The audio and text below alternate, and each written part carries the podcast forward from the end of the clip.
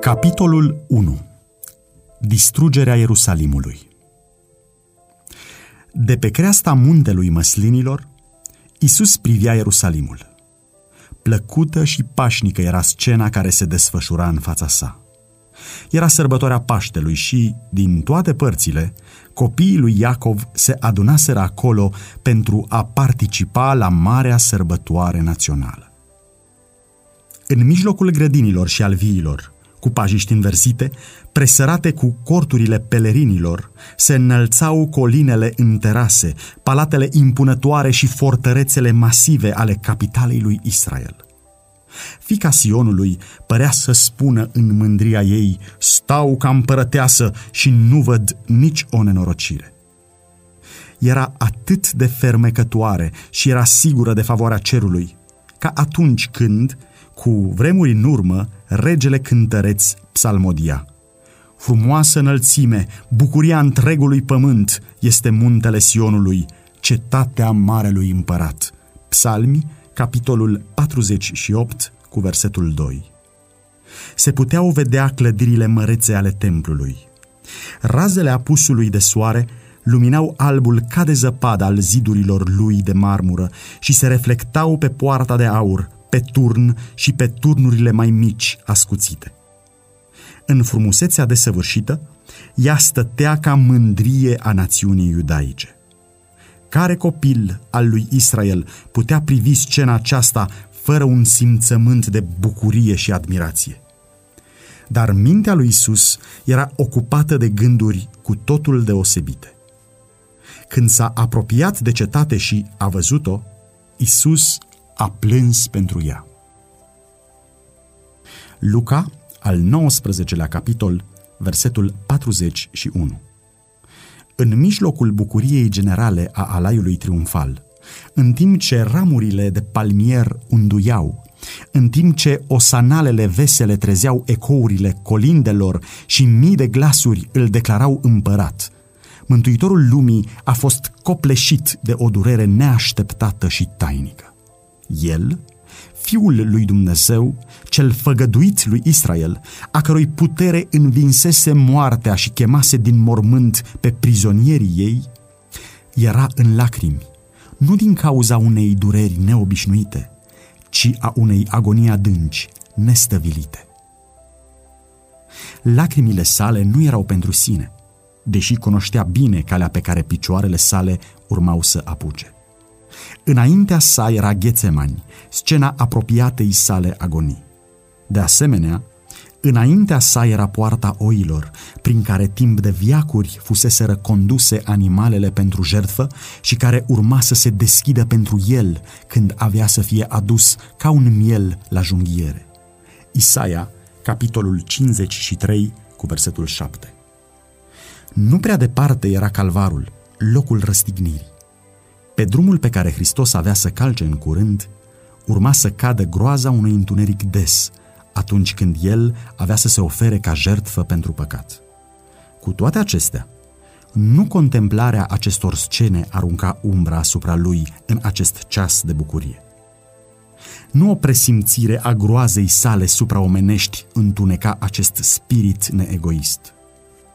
El plângea pentru miile de condamnați din Ierusalim – din cauza orbirii și nepocăinței acelora pe care venise să-i binecuvinteze și să-i mântuiască.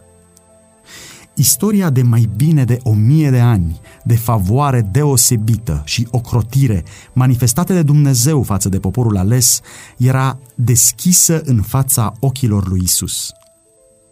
Acolo era muntele Moria, unde fiul făgăduinței, o victimă ce nu se împotrivise, fusese adus la altar ca simbol al jertfirii fiului lui Dumnezeu. Acolo, legământul binecuvântării, slăvită făgăduință mesianică, fusese confirmat tatălui celor credincioși. Genesa, capitolul 22, cu versetele 9 și de la 16 la 18. Acolo, Flăcările jertfei care s-au înălțat către cer din aria lui Ornan îndepărtaseră sabia îngerului păzitor, simbol potrivit al jertfei Mântuitorului și al mijlocirii sale pentru cei vinovați. 1 Cronici, capitolul 21. Ierusalimul fusese onorat de Dumnezeu mai presus de tot pământul. Domnul alesese Sionul. El îl dorise ca locuință a sa. Psalmi, capitolul 132, cu versetul 13. Acolo, timp de viacuri, sfinții proroci își rostiseră soliile de avertizare. Acolo, preoții își legănaseră cădelnițele, iar norul de tămâie împreună cu rugăciunile închinătorilor se înălțaseră înaintea lui Dumnezeu. Zilnic, acolo fusese oferit sângele mieilor înjunghiați, arătând în viitor către mielul lui Dumnezeu. Acolo, Jehova își descoperise prezența în norul de slavă de deasupra tronului milei. Acolo se găsea începutul acelei scări tainice care unea pământul cu cerul, acea scară pe care îngerii lui Dumnezeu coborau și urcau și care deschidea lumii drumul către Sfânta Sfintelor. Geneza, capitolul 28, cu versetul 12 și Ioan, capitolul 1, cu versetul 51. Dacă Israel, ca popor, ar fi păstrat supunerea lui față de cer, Ierusalimul ar fi rămas pentru totdeauna ca ales al lui Dumnezeu. Ieremia, capitolul 17, versetele de la 21 la 25. Dar istoria acestui popor favorizat era un raport de nelegiuire și răzvrătire. Ei se împotriviseră harului ceresc, abuzaseră de privilegiile lor și disprețuiseră ocaziile. Deși Israel și-a bătut joc de trimișii lui Dumnezeu, i-a nesocotit cuvintele și a râs de prorocii săi, el încă se manifestase față de el ca Domnul Dumnezeu milos și îndurător, îndelung răbdător și bogat în bunătate și credincioșie. 2 Cronici, capitolul 36, cu versetul 16 și Exod, capitolul 34, cu versetul 6. În ciuda repetatelor respingeri, mila sa continuase cu insistență. Cu o iubire mai mare decât aceea a unui tată milos față de fiul grijii sale, Dumnezeu dăduse din vreme trimișilor săi însărcinarea să-i înștiințeze, căci voia să cruțe pe poporul său și locașul său. 2 Cronici, capitolul 36, cu versetul 15 când mustrarea, implorarea și certarea n-au mai avut efect, el le-a trimis cel mai bun dar al cerului. Mai mult chiar, el a revărsat tot cerul în acest singur dar. Însuși Fiul lui Dumnezeu a fost trimis să mijlocească pentru cetatea nepocăită. Hristos a fost acela care l-a adus la existență pe Israel, crescându-l ca pe o viță aleasă din Egipt. Psalmi, capitolul 80, cu versetul 8. Mâna sa îi îndepărtase pe păgâni dinaintea lui. El o sădise pe un deal foarte roditor. Grija sa ocrotitoare îl înconjurase. Slujitorii săi fusese trimiși să îl hrănească. Ce aș mai fi putut face viei mele, exclamă el, și n-am făcut? Isaia, capitolul 5, versetele de la 1 la 4. Deși atunci când aștepta să facă struguri buni, rodise struguri sălbatici, el a venit personal la via sa cu o nădejde arzătoare, aceea că va fi posibil să o salveze de la distrugere. El și-a săpat via, a curățit-o și a îngrijit-o. A fost neobosit în străduințele sale de a salva via pe care el însuși o sădise. Timp de trei ani, Domnul luminii și al slavei mersese încoace și încolo prin mijlocul poporului său. El mergea din loc în loc, făcând bine și vindecând pe toți cei ce erau apăsați de diavolul, legând inimile zdrobite, aducând eliberare celor ce erau robiți, redând vederea orbilor, făcându-i pe ologi să meargă și pe cei surzi să audă, curățindu-i pe leproși, înviindu-i pe morți și predicând Evanghelia celor săraci Faptele Apostolilor, capitolul 10, cu versetul 38, Luca, al patrulea capitol, cu versetul 18, și Matei, capitolul 11, cu versetul 5. Tuturor claselor, fără deosebire, le-a fost adresată chemarea plină de har. Veniți la mine toți cei trudiți și împovărați și eu vă voi da odihnă. Matei, capitolul 11, cu versetul 28. Deși răsplătiseră binele cu rău, iar iubirea sa cu ură, el urmase neabătut misiunea sa plină de milă. Psalmi, capitolul 109, cu versetul 5. Niciodată aceia care căutaseră harul său nu fuseseră respinși. Fiind un căutător fără cămin, având zilnic parte de învinuiri și de lipsuri, el trăia pentru a sluji nevoilor omenești și pentru a ușura durerile lor, invitându-i să primească darul vieții. Valurile de milă respinse de acele inimi îndărădnice se întorceau cu o mai mare gingășie și o iubire de nedescris. Dar Israel întorsese spatele celui mai bun prieten al său și aceluia care singur îl putea ajuta. Invitațiile iubirii sale fuseseră disprețuite. Sfaturile sale fuseseră călcate în picioare, iar avertizmentele sale fuseseră luate în râs. Ceasul nădejdii și al iertării era gata să treacă. Cupa mâniei lui Dumnezeu, cel îndelung răbdător, era aproape plină. Norul care se adunase prin viacurile de apostazie și răzvrătire, acum întunecat de nenorociri, era gata să se reverse peste un popor vinovat iar acela care singur putea să-i salveze de la soarta care stătea să se dezlănțuie, fusese disprețuit, insultat, lepădat și în curând urma să fie răstignit. Când Hristos avea să atârne pe crucea calvarului, ziua lui Israel, ca popor favorizat și binecuvântat de Dumnezeu, avea să se sfârșească.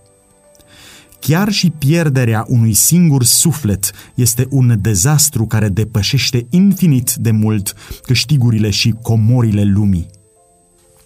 Însă atunci când Hristos privea Ierusalimul, condamnarea unei cetăți întregi, a unui popor întreg, era înaintea lui. Cetatea aceea, națiunea aceea care fusese odinioară poporul ales al lui Dumnezeu, comoara sa deosebită prorocii plânseseră apostazia lui Israel și nenorocirile teribile de care avuseseră parte din cauza păcatelor lor. Ieremia dorise ca ochii să-i fie un izvor de lacrimi, ca să plângă zi și noapte pe cei uciși ai fiicei poporului său pentru turma Domnului care era dusă în robie. Ieremia, capitolul 9, cu versetul 1, și Ieremia, capitolul 13, cu versetul 17. Cât de mare era atunci durerea aceluia a cărui privire profetică cuprindea nu ani, ci viacuri. El îl vedea pe îngerul păzitor cu sabia ridicată împotriva cetății, care fusese multă vreme locuința lui Jehova. De pe culmea muntelui măslinilor, chiar din locul care mai târziu urma să fie ocupat de Titus și oastea sa, el privea peste vale la curțile și porticurile sfinte și, cu ochii întunecați de lacrimi, vedea într-o perspectivă groaznică zidurile înconjurate de oștile vrășmașe. Auzea șirurile de armate mărșăluind de la război, auzea glasul mamelor și al copiilor strigând după pâine în cetatea asediată, Vedea casa sa sfântă și frumoasă, palatele și turnurile ei date flăcărilor și în locul unde ele fuseseră odinioară, numai un morman de ruine fumegânde. Privind peste viacuri, vedea poporul legământului răspândit în toate țările ca niște naufragiați pe un țărm pustiu. În pedepsa trecătoare, gata să cadă peste copiii săi, el vedea doar primii stropi din cupa mâniei pe care, la judecata din urmă, aveau să-i bea până la drojdii. Mila divină, iubirea compătimitoare, își găsea exprimarea în cuvintele pline de jale. Ierusalime, Ierusalime, care omori pe proroci și ucizi cu pietre pe cei trimiși la tine – de câte ori am vrut să strâng pe copiii tăi cum își strânge găina puii sub aripi și n-ați vrut. O, oh, dacă tu, popor favorizat mai presus de oricare altul, ai fi cunoscut timpul cercetării tale și lucrurile care puteau să-ți dea pacea. Am oprit îngerul dreptății, te-am chemat la pocăință, dar zadarnic. Tu n-ai lepădat doar pe slujitori, pe trimiși și proroci, ci pe Sfântul lui Israel, pe Mântuitorul tău. Dacă ești distrus, tu singur porți răspunderea. Și nu vreți să veniți la mine ca să aveți viață. Matei, capitolul 23, cu versetul 37 și Ioan, capitolul 5, cu versetul 40. Hristos vedea în Ierusalim un simbol al unei lumi împietrite în necredințe și răzvrătire și grăbindu-se să suporte judecățile răsplătitoare ale lui Dumnezeu. Vaiurile unui neam căzut, apăsând sufletul său, au scos de pe buzele sale acel strigăt nespus de amar. El vedea urma păcatului în mizeria omenească, în lacrimi și sânge, Inima sa era mișcată de o milă necuprinsă pentru cei nenorociți și suferinți de pe pământ. El se străduise să-i mângâie pe toți, dar nici chiar mâna sa nu putea întoarce valul nenorocirilor omenești. Puțini urmau să caute singurul lor izvor de ajutor. El era gata să-și dea sufletul la moarte pentru a aduce mântuire în hotarele lor, dar puțini urmau să vină la el ca să poată avea viață. Maestatea cerului în lacrimi. Fiul Dumnezeului nemărginit, tulburat în duhul său, încovoiat de groază. Scena a umplut tot cerul de uimire. Această scenă descoperă grozăvia peste măsură de mare a păcatului, arată cât de grea este răspunderea chiar și pentru puterea nemărginită să-l scape pe cel vinovat de urmările călcării legii lui Dumnezeu. Privind către generația din urmă, Isus a văzut lumea cuprinsă de o amăgire asemănătoare cu aceea care a adus la distrugerea Ierusalimului. Păcatul cel mare al iudeilor a fost lepădarea lui Hristos. Păcatul cel mare al lumii creștine va fi respingerea legii lui Dumnezeu, temelia guvernării sale în cer și pe pământ. Preceptele lui Jehova vor fi disprețuite și declarate ca fiind fără valoare. Milioane de oameni în robia păcatului, robi ai lui satana, condamnați să sufere moartea a doua, vor refuza să asculte de cuvintele adevărului în ziua cercetării teribilă orbire, ciudată rătăcire. Cu două zile înainte de Paște, când Hristos plecase pentru ultima oară din templu, după ce demascase fățărnicia conducătorilor iudei, a ieșit din nou cu ucenicii săi pe muntele măslinilor și s-a așezat cu ei pe coasta înverzită, privind spre cetate. Încă o dată a privit zidurile, turnurile și palatele ei – încă o dată a privit templul în splendoarea lui orbitoare, o diadema a frumuseții care încorona muntele cel sfânt.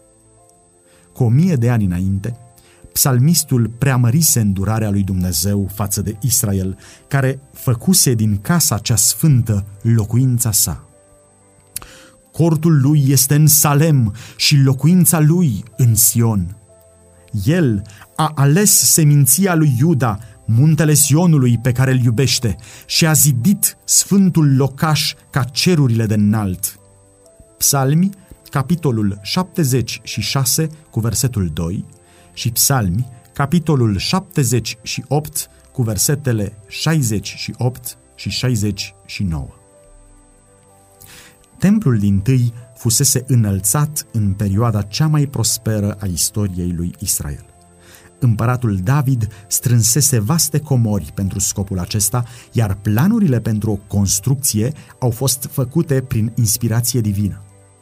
1 Cronici, capitolul 28, versetele 12 și 19. Solomon, cel mai înțelept dintre monarhii lui Israel, completase această lucrare. Templul acesta era cea mai măreață clădire pe care o văsuse lumea vreodată.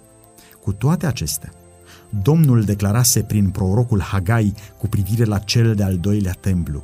Slava acestuia din urmă va fi mai mare decât a celui din tâi.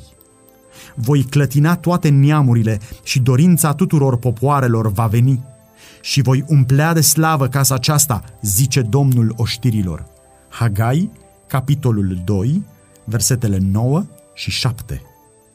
După distrugerea lui de către Nebucadnețar, templul a fost reclădit cu aproximativ 500 de ani înainte de nașterea lui Hristos de un popor de către un popor care se întorsese într-o țară nelocuită și aproape pustie după o robie de o viață întreagă. Se aflau printre ei bătrâni care văzuseră slava templului lui Solomon și care plângeau la punerea temeliei acestei clădiri noi, deoarece ea urma să fie inferioară celei din tâi. Simțământul care predomina este descris cu putere de proroc. Cine a mai rămas între voi din cei ce au văzut această casă în slava ei din tâi? Și cum o vedeți acum? Așa cum este, nu pare ea o nimica în ochii voștri? Hagai, capitolul 2, cu versetul 3. Hagai, capitolul 3, cu versetul 12. Atunci s-a dat făgăduința că slava acestei case din urmă va fi mai mare decât acelei din tâi. Dar templul al doilea nu-l egalase pe primul în măreție, nici nu fusese sfințit prin acele dovezi vizibile ale prezenței divine care aparținuseră templului din tâi.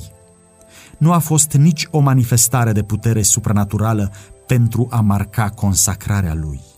Niciun nor de slavă nu s-a văzut umplând sanctuarul nou înălțat nici foc din cer n-a coborât pentru a mistui jertfa de pe altar. Șechina nu mai exista între heruvimi în locul preasfânt. Chivotul, scaunul harului și tablele mărturiei nu se mai găseau acolo. Niciun glas n-a răsunat din cer pentru a face cunoscut preotului voia lui Dumnezeu.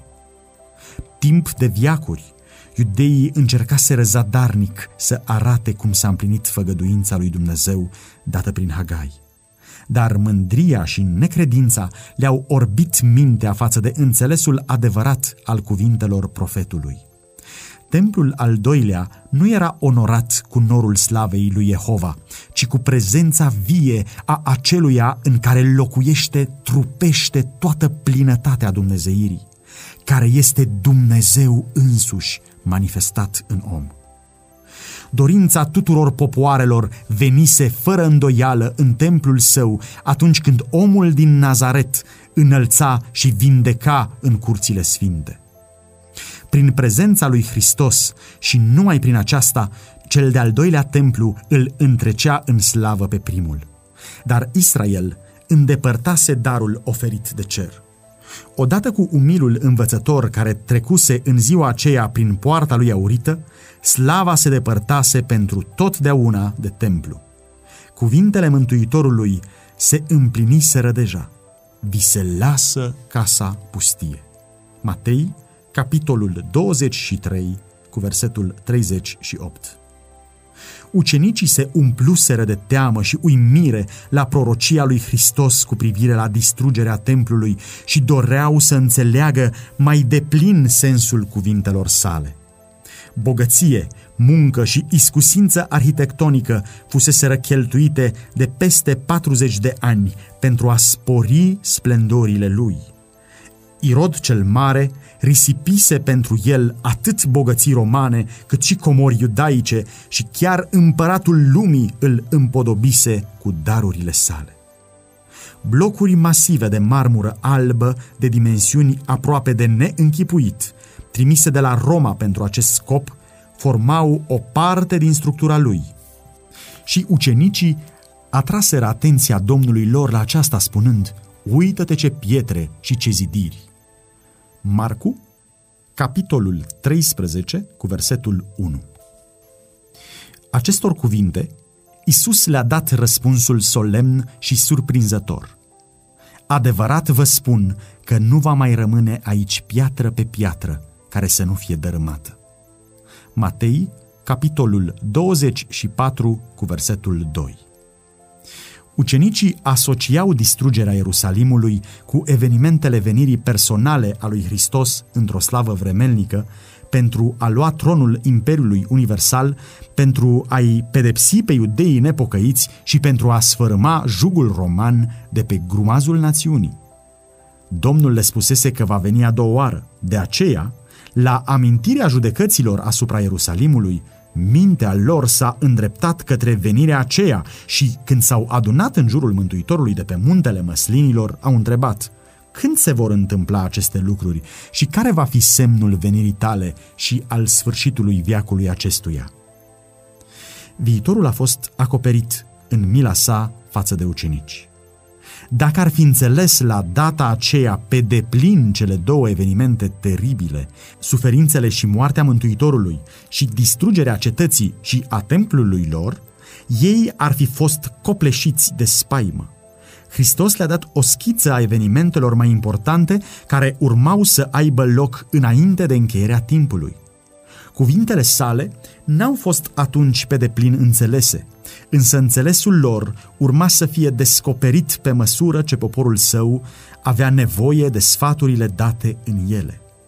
Profeția pe care el a rostit-o avea un înțeles dublu. În timp ce prefigura distrugerea Ierusalimului, ea arunca o lumină și asupra grozăviilor mari zile din urmă. Isus a arătat ucenicilor care ascultau judecățile ce aveau să cadă peste Israelul apostat și îndeosebi răzbunarea care urma să vină peste ei din cauza respingerii și răstignirii lui Mesia. Semne neînșelătoare vor preceda apogeul teribil. Ceasul îngrozitor va veni deodată și pe nesimțite. Mântuitorul i-a avertizat pe urmașii săi. De aceea, când veți vedea urăciunea pustiirii despre care a vorbit prorocul Daniel, așezat în locul preasfânt, cine citește să înțeleagă, atunci cei ce vor fi în Iudea să fugă la munți. Matei, capitolul 24, cu versetele 15 și 16.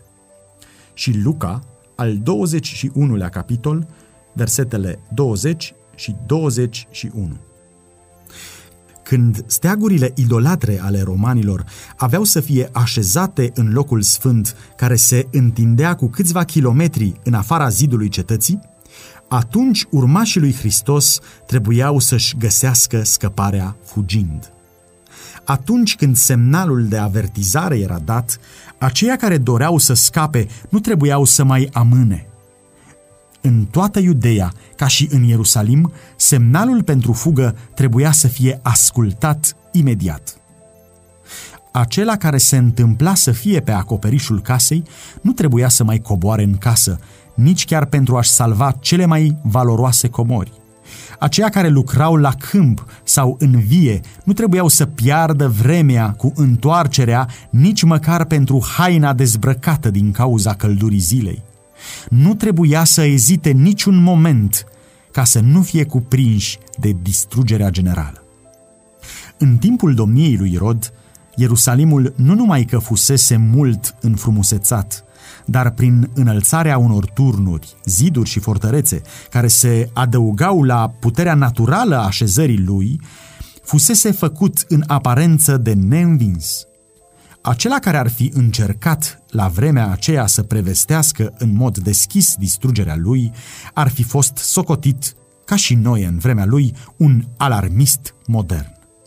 Însă Isus Hristos spusese, Cerurile și pământul vor trece, dar cuvintele mele nu vor trece. Matei, capitolul 24, cu versetul 35. Din cauza păcatelor poporului, mânia fusese manifestată pe față contra Ierusalimului, iar necredința lui înverșunată făcea ca distrugerea să fie sigură.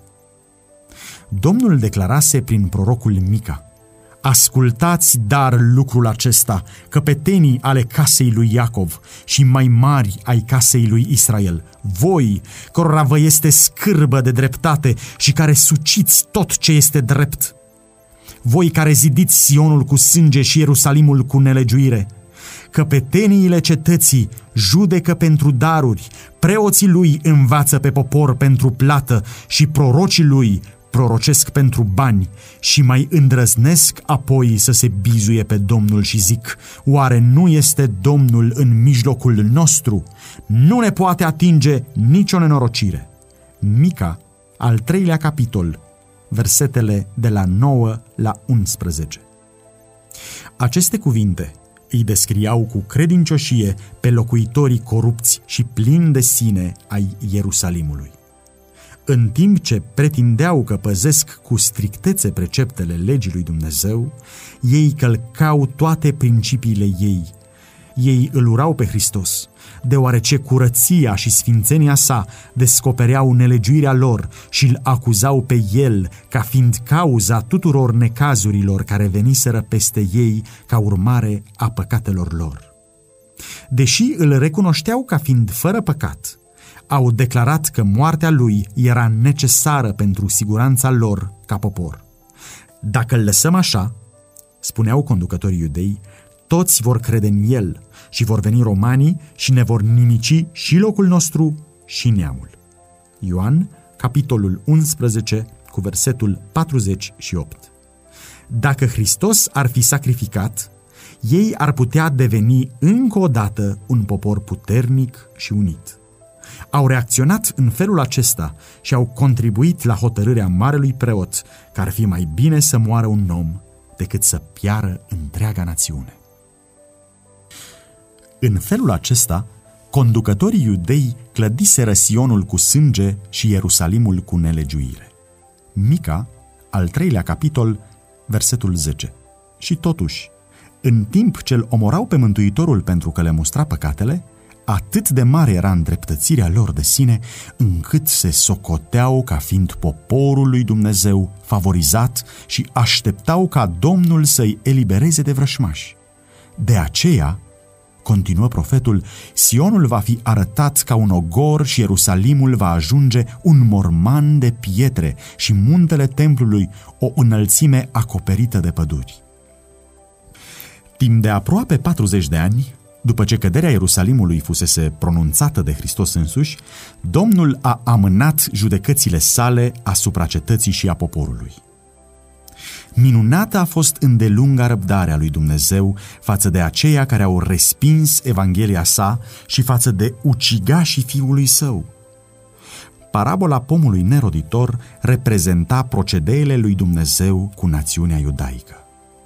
Porunca se dăduse, taie-l la ce să mai cuprindă pământul degeaba?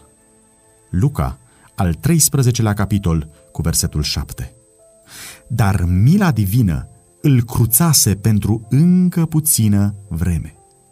Printre iudei erau mulți care nu cunoscuseră caracterul și lucrarea lui Hristos. Iar copiii nu se bucuraseră de aceste privilegii sau nu primiseră lumina pe care părinții lor o lepădaseră. Prin predicarea apostolilor și a tovarășilor lor, Dumnezeu dorea ca lumina să se reverse și asupra acestor copii. Lor urma să li se îngăduie să vadă cum s-a împlinit profeția nu numai la nașterea și în viața lui Hristos, ci și în moartea și învierea sa. Copiii nu trebuiau condamnați pentru păcatele părinților. Dar atunci când, cu toată cunoașterea luminii întregi dată părinților, copiii au lepădat lumina mai mare dată lor, ei au devenit părtași la păcatele părinților și au umplut măsura nelegiuirii lor. îndelungata răbdare a lui Dumnezeu față de Ierusalim nu a făcut decât să-i întărească pe iudei în nepocăința lor. În ura și cruzimea lor față de ucenicii lui Isus, ei au lepădat ultima ofertă a Harului. Atunci, Dumnezeu și-a retras protecția de la ei și a îndepărtat puterea sa respect și a îndepărtat puterea sa restrictivă, înfrânătoare, de la satana și îngerii săi, iar națiunea a fost lăsată sub stăpânirea conducătorului pe care și l-au ales. Copiii ei refuzaseră harul lui Hristos, care i-ar fi făcut în stare să-și supună pornirile, dar acum ele au devenit dominante. Satana a trezit cele mai cumplite și mai josnice pasiuni ale sufletului. Oamenii nu mai judecau, ci erau fără rațiune, stăpâniți de pasiune și mândrie oarbă. În cruzimea lor deveniseră satanici. În familie și în popor, printre clasele de sus și cele de jos, era neîncredere, gelozie, ură, luptă, răzvrătire, crimă. Nicăieri nu era nici o siguranță. Prietenii și rudele se trădau unii pe alții. Părinții își ucideau copiii, iar aceștia pe părinții lor. Conducătorii poporului nu aveau putere să-i conducă. Pasiuni nestăpânite îi făcuseră tirani. Iudeii primiseră o mărturie mincinoasă pentru a-l condamna pe fiul nevinovat al lui Dumnezeu. Acum, acuzații mincinoase făceau ca propria viață să fie nesigură. Prin acțiunile lor, ei spuseseră cu multă vreme înainte, lăsați-ne în pace cu Sfântul lui Israel. Isaia, capitolul 30, cu versetul 11. Acum, dorința lor era împlinită. Teama de Dumnezeu nu-i mai tulbura. Satana era la cârma națiunii și cele mai înalte autorități civile și religioase se găseau sub dominația lui. Conducătorii grupurilor potrivnice se uneau uneori pentru a prăda și a tortura victimele lor nenorocite, pentru ca iarăși să se arunce unii asupra celorlalți și să ucidă fără milă. Nici chiar sfințenia templului nu putea înfrâna cruzimea lor groasnică. Închinătorii erau loviți chiar în fața altarului, iar sanctuarul era mânjit cu trupurile celor uciși.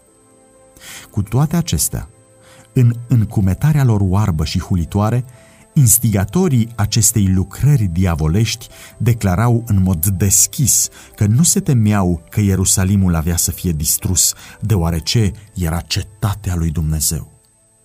Pentru a-și întări puterea și mai mult, ei îi mituiau pe unii proroci mincinoși ca să vestească, chiar în timp ce nelegiuirile romane asediau templul, că poporul va trebui să aștepte eliberarea de la Dumnezeu. Până la urmă, mulțimile s-au prins cu putere de credința că cel prea înalt va interveni pentru înfrângerea adversarilor lor. Dar Israel refuzase cu dispreț ocrotirea divină, iar acum nu mai avea nici o apărare. Nefericitul Ierusalim era sfâșiat de certuri interne, cu străzile înroșite de sângele locuitorilor lui, care se omorau unii pe alții, în timp ce oștile dușmane îi distrugeau întăriturile și ucideau pe oamenii de război. Toate prorociile făcute de Isus cu privire la distrugerea Ierusalimului s-au împlinit literal.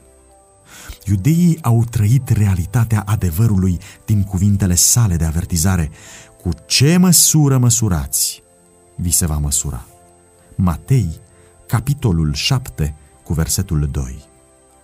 Au apărut semne și minuni care prevesteau distrugerea și prăpădul. În miez de noapte, o lumină nenaturală strălucea deasupra templului și altarului. Pe cer, spre apus, se arătau carele oamenilor de război adunându-se pentru bătălie. Preoții care slujeau noaptea în sanctuar erau îngroziți de niște sunete misterioase. Pământul se cutremura și mulțimi de glasuri erau auzite strigând, Să fugim de aici! poarta dinspre răsărit, care era atât de grea încât abia putea fi închisă de mai mulți oameni și care era asigurată cu bare imense de fier, prinse adânc în caldarâmul de piatră tare, s-a deschis la miezul nopții, fără vreo unealtă omenească. Timp de șapte ani, un bărbat a colindat străzile Ierusalimului, anunțând nenorocirile care aveau să vină peste cetate. Zi și noapte el rostea cu glas de tânguire. Glas de la răsărit, glas de la apus, glas din cele patru vânturi, glas împotriva Ierusalimului și împotriva templului, glas împotriva mirilor și a mireselor, glas împotriva întregului popor. Acest personaj ciudat a fost îndemnițat și biciuit, dar nici o plângere nu s-a auzit de pe buzele lui. La toate insultele și tratamentul brutal, el răspundea. Nenorocire, nenorocire pentru Ierusalim, nenorocire, nenorocire pentru locuitorii lui. Strigătul lui de avertizare n-a încetat până când a fost ucis în asediul pe care îl prevestise. În distrugerea Ierusalimului n-a pierit niciun creștin. Hristos dăduse ucenicilor săi avertizarea și toți aceia care au crezut în cuvintele sale au așteptat semnul făgăduit. Când veți vedea Ierusalimul înconjurat de oști, a spus Isus, să știți că atunci pustirea lui este aproape. Atunci cei din Iudea să fugă la munți, cei din mijlocul Ierusalimului să iasă afară din el. Luca, al 21-lea capitol, versetele 20 și 21. După ce romanii, sub conducerea lui Cestius, au înconjurat cetatea, pe neașteptate au părăsit asediul tocmai atunci când totul părea favorabil unui atac imediat. Asediații, nemai sperând într-o rezistență încununată de succes, erau pe punctul de a se preda, când generalul roman și-a retras forțele, în aparent fără niciun motiv. Dar providența plină de mila lui Dumnezeu dirija evenimentele pentru binele poporului său. Semnul făgăduit fusese dat creștinilor care l-așteptau, iar acum le-a fost oferită ocazia ca toți cei care doreau să asculte de avertizarea Mântuitorului. Evenimentele au fost în așa fel conduse încât nici iudeii, nici romanii să nu împiedice fuga creștinilor. După retragerea lui Cestius, iudeii, ieșind din Ierusalim, au urmărit armata care se retrăgea și, în timp ce ambele forțe erau cu totul angajate în lupte, creștinii au avut ocazia să părăsească cetatea. În vremea aceasta și țara fusese curățită de dușmanii care ar fi încercat să împiedice. În timpul asediului, iudeii erau adunați la Ierusalim pentru sărbătoarea corturilor și, în felul acesta, creștinii din toată țara puteau să scape fără să fie hărțuiți. Fără zăbavă, ei au fugit spre un loc sigur, cetatea Pela, din Perea, dincolo de Iordan. Forțele iudaice, urmărind pe Cestius și oștirea lui, s-au aruncat asupra lor cu atâta cruzime, încât îi amenința cu o distrugere totală. Cu mare greutate au reușit romanii să se retragă. Iudeii au scăpat aproape fără pierderi și s-au întors cu prada în triumf la Ierusalim. Dar acest succes aparent le-a adus numai rău. El le-a dat un spirit de rezistență stăruitoare față de romani, care, în scurtă vreme, a adus nenorociri de nedescris asupra cetății blestemate. Teribile au fost dezastrele care au căzut peste Ierusalim atunci când asediul a fost reluat de către Titus. Orașul era împodobit în timpul Paștelui, când milioane de iudei erau adunați în lăuntrul zidurilor. Rezervele de hrană, care, dacă ar fi fost păstrate cu grijă, i-ar fi asigurat pe locuitorii lui timp de ani de zile, fuseseră distruse mai înainte, datorită invidiei și răzbunării grupărilor care se luptau între ele, și acum au suferit toate ororile foamei. O măsură de grâu se vindea cu un talent. atât de teribile erau chinurile foametei, încât oamenii mâncau pielea curelelor și a sandalelor, precum și pielea ce acoperea scuturile. Nenumărați oameni ieșeau pe furiș noaptea pentru a aduna plante sălbatice din afara zidurilor cetății, chiar dacă mulți erau prinși și condamnați la moarte în chinuri groasnice. Adesea, aceia care se întorceau cu bine erau jefuiți de ceea ce culeseseră, înfruntând atât de multe primejdii. Torturile cele mai sălbatice erau aplicate de cei care dețineau puterea pentru a stoarce de la poporul lovit de sărăcie ultimele resturi pe care le putuseră ascunde.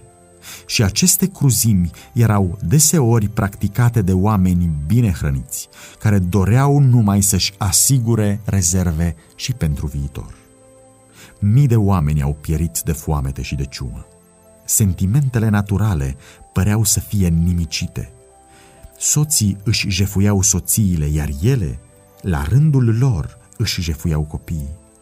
Copiii puteau fi văzuți smulgând hrana din gura părinților lor bătrâni. Întrebarea profetului, poate o femeie să uite copilul pe care îl alăptează? Și a primit răspunsul în lăuntrul zidurilor cetății blestemate. Femeile, cu toată mila lor, își fierb copiii care le slujesc ca hrană în mijlocul prăpădului fiicei poporului meu. Isaia, capitolul 49 cu versetul 15 și plângerile lui Ieremia, capitolul 4 cu versetul 10. Din nou s-a împlinit profeția de avertizare dată cu 14 viacuri mai înainte femeia cea mai gingașă și cea mai miloasă dintre voi, care, de gingașă și miloasă ce era, nu știa cum să calce mai ușor cu piciorul pe pământ, va privi fără milă pe bărbatul care se odihnește la sânul ei, pe fiul și pe fica ei, căci, ducând lipsă de toate, îi va mânca în ascuns din pricina strâmtorii și necazului în care te va aduce vrășmașul tău în cetățile tale.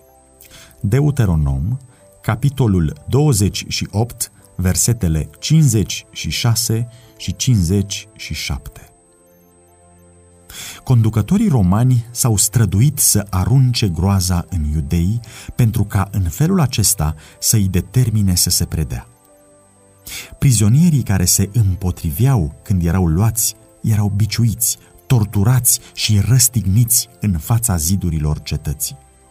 Sute de oameni erau zilnic executați în felul acesta, iar lucrarea aceasta teribilă a continuat așa până când, de-a lungul văii lui Iosafat și la calvar, crucile înălțate erau în număr atât de mare încât abia se mai găsea loc de trecere printre ele. Atât de teribil s-a împlinit blestemul acela îngrozitor, rostit în fața scaunului de judecata lui Pilat sângele lui să cadă asupra noastră și a copiilor noștri. Matei, capitolul 27, cu versetul 25. Titus ar fi dorit să pună capăt acestei scene îngrozitoare și să scutească în felul acesta Ierusalimul de, de umplerea măsurii blestemului. S-a umplut de groază când a văzut crucile morților făcute mormane pe văi. Ca fermecat, a privit de pe culmea muntelui măslinilor mărețul templu și a dat ordin ca nici o piatră să nu fie atinsă. Înainte de a începe să ia în stăpânire fortăreața, a făcut un apel stăruitor către conducătorii iudei ca să nu-l oblige să pângărească locul sfânt cu sânge. Dacă ar fi ieșit să lupte în altă parte, nici un roman n-ar fi violat sfințenia templului Însuși Iosif Flavius, cu cea mai convingătoare chemare, i-a sfătuit să se predea pentru a se salva pe ei, cetatea și locul de închinare. Dar cuvintele lui au fost întâmpinate cu blesteme amare. Au aruncat cu sulițe în el ultimul lor mijlocitor omenesc, în timp ce stăruia de ei iudeii respinseseră îndemnurile Fiului lui Dumnezeu, iar acum mustrarea binevoitoare și îndemnul îi făceau să fie și mai hotărâți să reziste până la urmă. Zadarnici au fost eforturile lui Titus de a salva templul. Unul mai mare decât el declarase că nu va rămâne piatră peste piatră. Încăpățânarea oarbă a conducătorilor iudei, împreună cu crimele detestabile care se săvârșeau în cetatea asediată, provocau oroarea și indignarea romanilor, iar, în cele din urmă, Titus s-a hotărât să ia templul cu asalt. S-a hotărât totuși ca, dacă va fi posibil, să fie salvat de la distrugere. Dar poruncile lui au fost încălcate. După ce se retrăsese în cortul său peste noapte, iudeii, ieșiți din templu, au atacat soldații prin surprindere. În timpul luptei, o torță aprinsă a fost aruncată de un soldat prin poarta deschisă și îndată încăpările căptușite cu cedru din jurul locului sfânt erau în flăcări. Titus a alergat la locul încăierării, urmat de generalii și ofițerii săi, și le-a poruncit soldaților să stingă focul. Cuvintele lui n-au fost luate în seamă. În furia lor, soldații au aruncat torțe aprinse în încăperile alăturate templului și, după aceea, cu săbile au ucis mulțimea de oameni care își găsise adăpost acolo. Sângele curgea ca apa pe treptele templului. Mii și mii de iudei au pierit. Pe deasupra zgomotului luptei se auzeau glasuri strigând, Icabod! S-a dus slava! Titus și-a dat seama că este imposibil să potolească mânia soldaților. A intrat împreună cu ofițerii săi și a privit interiorul edificiului sacru. Splendoarea i-a umplut de uimire și, pentru că flăcările nu pătrunseseră încă în locul sfânt, a făcut un ultim efort pentru a-l salva și, ieșind înainte, a cerut încă o dată soldaților să oprească înaintarea incendiului. Centurionul Liberalis a încercat să impună ascultarea cu ajutorul corpului de comandă. Însă nici respectul față de împărat nu a putut opri dușmânia cruntă împotriva iudeilor. Nimic nu a putut domoli furia cumplită și dorința după jaf. Soldații au văzut totul în jur poleit cu aur, care strălucea orbitor în lumina ciudată a flăcărilor. Ei au presupus că în sanctuar erau ascunse comori nebănuite. Un soldat a aruncat, pe neobservate, o torță aprinsă printre uși și, într-o clipă, toată clădirea era în flăcări. Fumul orbitor și flăcările i-au silit pe ofițeri să se retragă și nobilul edificiu a fost lăsat în voia sorții. Dacă pentru romani a fost un spectacol îngrozitor, ce ar fi fost el pentru iudei?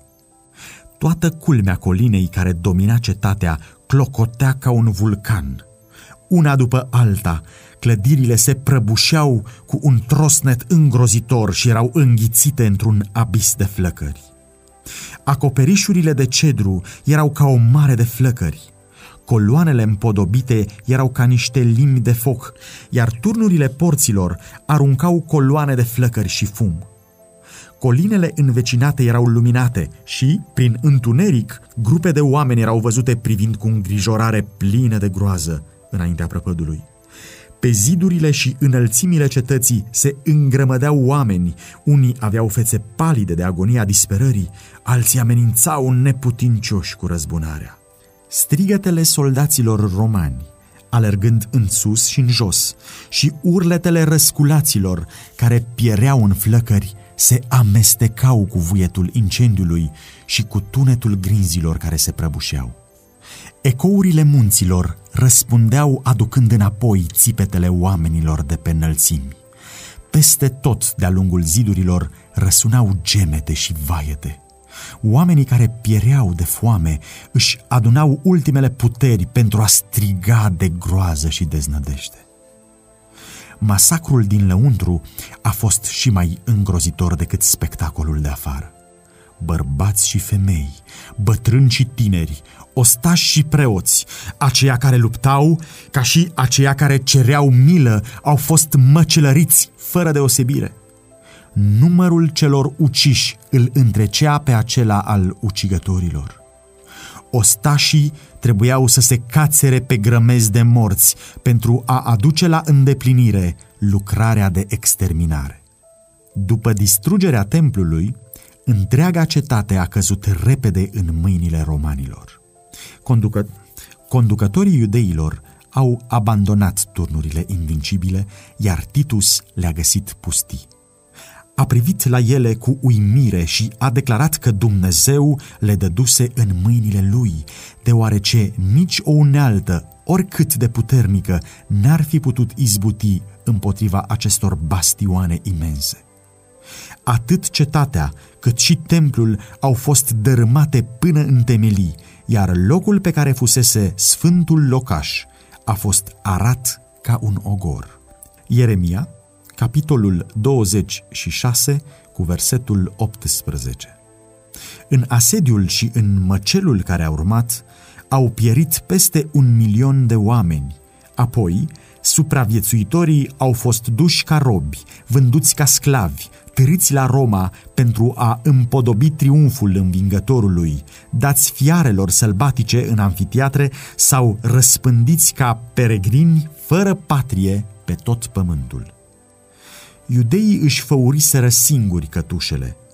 Ei își umpluseră paharul răzbunării, în disperarea totală care a căzut peste ei ca națiune și în toate vaiurile care i-au urmat în împrăștierea lor, ei n-au făcut decât să culeagă ceea ce ei înșiși semănaseră. Profetul spunea, Pierirea ta, Israele, este că ai fost împotriva mea. Ai căzut prin nelegiuirea ta. Osea, capitolul 13, cu versetul 9, și capitolul 14 cu versetul 1. Suferințele lor erau reprezentate adesea ca o pedeapsă care a venit asupra lor ca urmare a hotărârii directe a lui Dumnezeu. În felul acesta, marele amăgitor căută să-și ascundă lucrarea.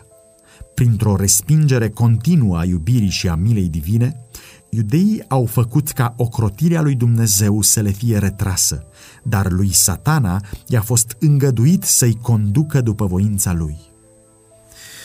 Cruzimile oribile care au avut loc la distrugerea Ierusalimului sunt o demonstrare a puterii răzbunătoare a lui satana asupra acelora care se supun stăpânirii lui.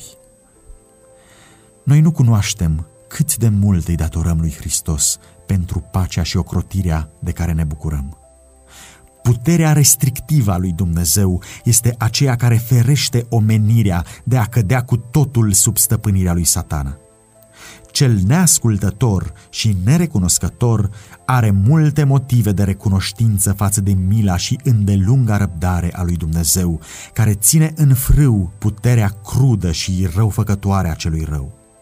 Dar atunci când oamenii trec peste limitele răbdării divine, această putere este retrasă. Dumnezeu nu stă înaintea păcătosului ca un executor al sentinței date împotriva nelegiuirii, dar îi lasă pe cei care au respins mila sa să culeagă ceea ce au semănat. Orice rază de lumină respinsă, orice avertizare disprețuită sau neluată în seamă, orice pasiune îngăduită, orice călcare a legii lui Dumnezeu este o sămânță semănată care aduce un seceriș ce nu dă greș. Duhul lui Dumnezeu, căruia păcătosul i s-a împotrivit cu înverșunare, este în cele din urmă retras de la acesta și atunci nu mai are nici o putere să-și stăpânească pornirile rele ale sufletului și nici o ocrotire față de răutatea și vrășmășia lui satana. Distrugerea Ierusalimului este o avertizare înfricoșată și solemnă pentru toți aceia care glumesc cu posibilitățile Harului Divin și se împotrivesc chemărilor milei dumnezeiești. Niciodată n-a existat o mărturie mai hotărâtă cu privire la ura lui Dumnezeu față de păcat și la pedeapsa sigură care va cădea peste cel vinovat. Profeția Mântuitorului cu privire la căderea judecăților lui Dumnezeu peste Ierusalim trebuie să aibă o altă împlinire, față de care acea distrugere teribilă era doar o umbră slabă. În soarta cetății alese putem vedea soarta unei lumi care a respins mila lui Dumnezeu și a călcat în picioare legea sa. Întunecate sunt rapoartele de căderii omenești la care pământul a fost martor în decursul lungilor lui viacuri de crimă. Inima slăbește și mintea se pierde privind toate acestea. Teribile au fost rezultatele lepădării autorității cerului. Însă o scenă și mai întunecată este prezentată în descoperirea viitorului. Rapoartele trecutului, procesiunea lungă a conflictelor, a agitațiilor și a răscoalelor, învălmășeala luptei și haina de război tăvălită în sânge, ce sunt toate acestea în contrast cu grozăviile zilei aceleia când Duhul înfrânător al lui Dumnezeu va fi retras cu totul de la cei nelegiuiți și nu va mai ține în frâu răbufnirea patimilor omenești și mânia satanică. Lumea va vedea atunci ca niciodată mai înainte rezultatele conducerii lui satana. Dar în ziua aceea, ca și în zilele distrugerii Ierusalimului, poporul lui Dumnezeu va fi eliberat. Toți aceia care vor fi găsiți scriși printre cei vii. Isaia, capitolul 4, cu versetul 3. Hristos a declarat că va veni a doua oară pentru a-i strânge la sine pe cei credincioși. Atunci se va arăta în cer semnul Fiului omului, toate semințiile pământului se vor boci și vor vedea pe Fiul omului venind pe norii cerului cu putere și cu mare slavă. El va trimite îngerii săi cu trâmbița răsunătoare și vor aduna pe aleșii lui din cele patru vânturi, de la o margine a cerului până la cealaltă. Matei, capitolul 24, versetele 30 și 31 atunci cei care nu ascultă de Evanghelie vor fi nimiciți de suflarea gurii sale și vor fi prăpădiți cu arătarea venirii sale. 2 Tesaloniceni, capitolul 2, cu versetul 8 Ca și Israelul din vechime, cei nelegiuiți se pierd singuri. Ei cad prin nelegiuirea lor, printr-o viață de păcat, s-au așezat atât de departe de armonia cu Dumnezeu, starea lor a devenit atât de degradată de păcat, încât manifestarea slavei sale este pentru ei un foc mistuitor. Oamenii să se ferească a neglija lecția dată de Hristos în cuvintele sale așa cum el i-a avertizat pe ucenicii săi cu privire la distrugerea Ierusalimului, dându-le un semn al apropierii prăpădului, ca să poată scăpa, tot astfel, el a avertizat lumea cu privire la ziua distrugerii finale și i-a dat semne ale apropierii ei, încât toți aceia care vor să poată scăpa de mânia viitoare. Isus declară, vor fi semne în soare, în lună și în stele, și pe pământ va fi strâmtoare printre neamuri. Luca, al 21-lea capitol cu versetul 25, Matei, capitolul 24 cu versetul 29, Marcu, capitolul 13, versetele de la 24 la 26 și Apocalipsa, capitolul 6, cu versetele de la 12 la 17. Aceia care văd acești prevestitori ai venirii sale trebuie să știe că este aproape, chiar la uși. Matei, capitolul 24, cu versetul 33. De aceea vegheați, sunt cuvintele sale de îndemn. Aceia care iau seama la avertizare nu vor fi lăsați în întuneric pentru ca ziua aceea să-i surprindă nepregătiți. Dar pentru aceia care nu vor veghea, ziua Domnului va veni ca un hoț noaptea. Marcu, capitolul 13, cu versetul 35 și 1 Tesaloniceni, capitolul 5, cu versetele de la 2 la 5. Lumea nu este astăzi mai dispusă să creadă solia pentru această vreme de cum erau iudeii să primească avertizarea Mântuitorului cu privire la Ierusalim. Oricând ar veni, ziua Domnului va veni pe neașteptate asupra celor neevlavioși. Pe când viața se desfășoară pe drumul ei neschimbat, când oamenii sunt absorbiți de plăceri, de afaceri, de comerț, de procurarea banilor, când conducătorii religioși preamăresc progresele lumii, iar poporul este legănat într-o siguranță falsă, atunci, după cum un hoț pradă la miezul nopții locuința nepăzită, tot astfel, o prăpădenie neașteptată va veni peste cei neglijenți și neevlavioși și nu va fi chip de scăpare.